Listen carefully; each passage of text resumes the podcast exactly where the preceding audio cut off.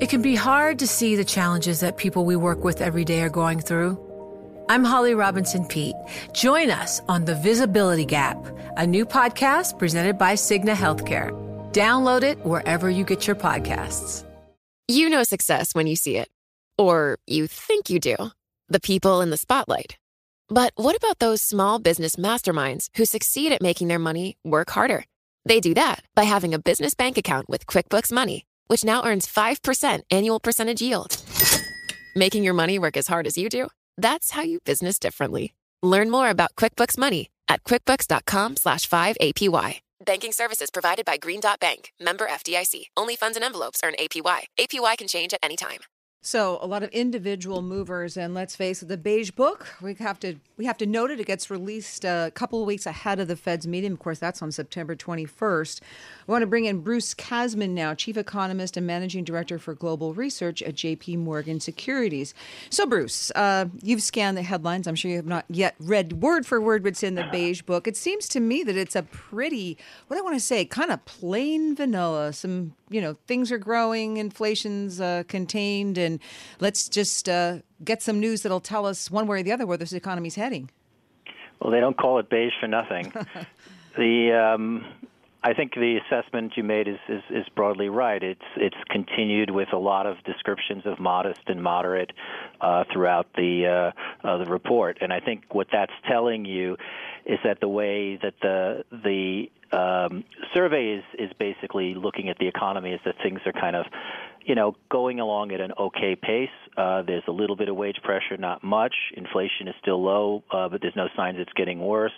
Uh, and that, you know, things are kind of, you know, just continuing to kind of move along at a at a so-so pace here.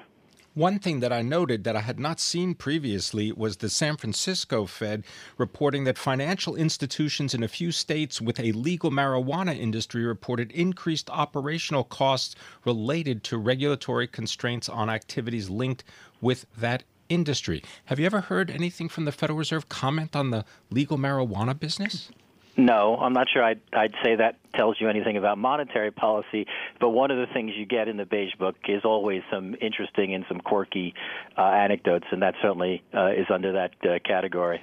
Je- Jeff, uh, excuse me, I'm thinking of Jeff Lacker, Bruce Kasman. Jeff Lacker, president of the Richmond Fed, was testifying on Fed structure in Washington, D.C. He and Esther George, who's president of the Kansas City Fed, both arguing to keep it as it is, 12 districts, 12 presidents, and the Board of Governors. But afterwards, reporters asked him about the economy. Jeff Lacker said there's still a strong case for a September rate hike. Uh, nothing in the Beige Book that seems to go one way or the other on this. What do you think? Um, I think there's a case for a rate hike in September. I don't think the Fed is going to decide to raise rates in, in September. I think they're more likely to use the meeting to basically set us up that if can, things continue uh, that uh, as they expect that they're going to move at the end of the year. Um, as you can see, the economy is feeling less downside uh, risks as well as the global economy. And I think if the Fed feels the economy is on solid footing and feels comfortable that inflation is moving up, uh, they do a signal here that they want to raise rates. But I don't think the the news we've gotten has been strong enough or decisive enough uh, to get them to move in September. I think they'll wait hope to see more information uh, confirming it and, and then move in December. Joining us now is Bruce Kasman. He is Managing Director, Chief Economist of JP Morgan. Uh, Bruce, I wonder if you could tell us a little bit about how you believe the U.S. economy will continue to perform given its lackluster performance so far this year. Um, we're kind of looking for more of the same. We think the economy will get back to about a 2% pace of growth. Um, I think that's a pace which, unfortunately, is uh, you know pretty decent given where our supply side conditions uh, uh, stand right now. Um, but it's not one I think that's going to excite anybody. I think it's going to calm some of the fears we've had as we went through the first half of this year, and people were worried that things were going to get a lot worse. But I think there's still enough drag here in terms of the business sector profitability business spending. Uh, I think there's still enough of a sluggish global environment out there that the economy is not really going to take off here in any in any meaningful way. Bruce, uh, Jeff Lacker, president of the Richmond Fed, saying there's still a strong case for September interest rate increase. To what extent is it your sense that those who are arguing more vehemently, who are more saying, no, let's raise interest rates now, certainly by the end of the year, to what extent is that argument, do you think, based more on worries about financial excesses develop, develop, developing, financial instability if you keep rates so low for so long, versus an argument that there's really such a pickup in the economy that you have to worry about inflation getting out of control? Well, I think there's two pieces to the argument. One is what you're saying. I think there's a concern on some members' minds that the uh, low interest rate environment is starting to create some uh, uh, financial risks, and I think you can see some signs in commercial real estate. Uh, you can see some signs in corporate leverage that can can certainly get people a little bit concerned on that front. I think the other side of this is even though the economy is not growing at a particularly um, robust pace, uh, labor markets are continuing to tighten. Uh, wage uh, numbers are starting to move up. Core inflation to us looks like it's starting to drift up, and the Fed is just not that far from its uh, objectives here in terms of where the the full employment and, and price stability objectives are. And you know, given where policy rates are, that's an argument for um, moving on the normalization path. So I think the, both of these things are in the the minds of those that are uh, are interested in raising rates right now.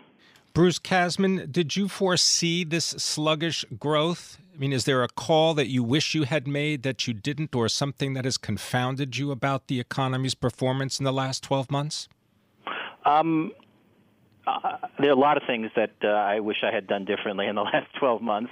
Uh, we will take just a, one. I think we've been a little bit surprised by the the degree to which the drags coming on on the corporate sector have hit, um, and I think we have uh, you know overestimated growth somewhat. But in terms of the the forecast on the labor market, in terms of the forecast on inflation, uh, things have been evolving pretty well the way we expected, and I think that does you know speak to one of our core views, which is that this is an economy which has a weak underlying uh, potential rate of growth, so it doesn't take that much growth uh, to continue to tighten. And I think that's important because it it points to the constraints that are on the U.S. economy as we think about the outlook going forward. The ECB is meeting tomorrow, the European Central Bank, and there's uh, a, I think a, a, view out there that they could, uh, at this meeting or very soon, announce more bond purchases or open up the kind of bond purchases they're making. Meanwhile, of course, a big story yesterday that two big uh, European corporates are issuing, going to be issuing bonds with a negative rate of 0.05%. When you see that, Bruce, though, when a, when a person looks at that, how are we supposed to think that this, this policy is working when they're going deeper and deeper into negative territory? Well, I just say don't shoot the messenger here. I think the reason why Europe needs rates in negative territory is because you've had two recessions in the space of uh, eight years. You have uh, enormous amount of slack in the economy. You've got inflation, which is sitting uh, very low, and you've got a financial sector which is still only gradually healing. I think the ECB has done a lot in the last couple of years to help promote getting some growth going uh, in the euro area. But I think you know compared to where the U.S. is, the euro area is still very early in its expansion. It's still growing at a, at a modest pace, uh, and it needs needs more support. It doesn't have a fiscal tool to use, um, and unfortunately, I think uh, negative interest rates are actually what's needed there, and what has actually been a, a positive in terms of helping keep uh, their expansion going. Bruce Kasman, as part of the Beige Book's anecdotal survey, they noted in New York that a trucking industry analyst says that there remains a shortage of trucking drivers, of truck drivers, and that the firms don't have enough pricing power for them to afford raising salaries. Is that something that you see extending beyond just the trucking industry? Well, leaving aside the specifics there, I think there is a very important message that does resonate with me for the broader economy, which is that corporates are in an environment in which they're starting to face tight labor markets, not high wage gains, but starting to see some bargaining power return to labor. Uh, but they don't have the pricing power in a global environment where the dollar has gone up and where global demand has been weak. Um, and I think what we see is corporate margins coming under pressure.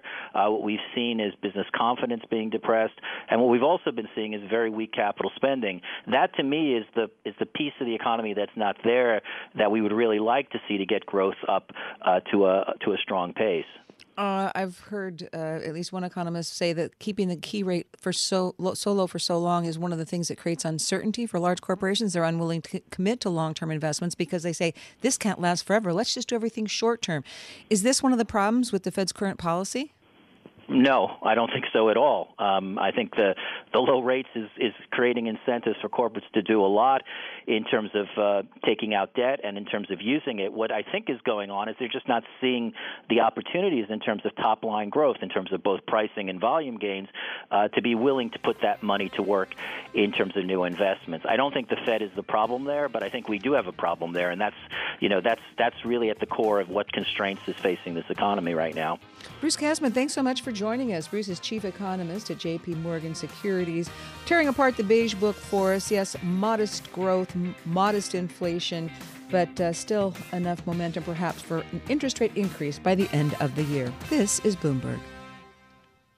The countdown has begun. This May, a thousand global leaders will gather in Doha for the Qatar Economic Forum powered by Bloomberg, held in conjunction with our official partners, the Qatar Ministry of Commerce and Industry and Media City Qatar, and premier sponsor QNB. Join heads of state, influential ministers, and leading CEOs to make new connections and gain unique insights. Learn more at QatarEconomicForum.com.